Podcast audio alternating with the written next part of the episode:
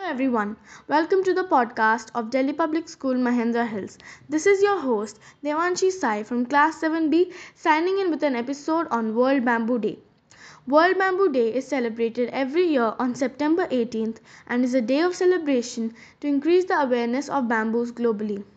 Where bamboo grows naturally, bamboo has been a daily element, but its utilization has not always been sustainable due to exploitation.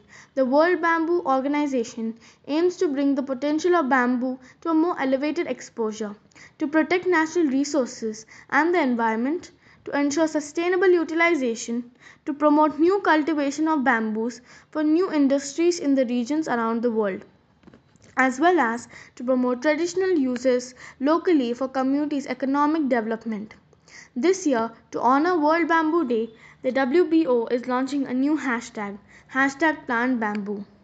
It is estimated that there are more than 2 billion hectares, that is nearly 5 billion acres, of deforested and degraded land around the world waiting for human intervention to save it, to nourish it, and to breathe new life into it.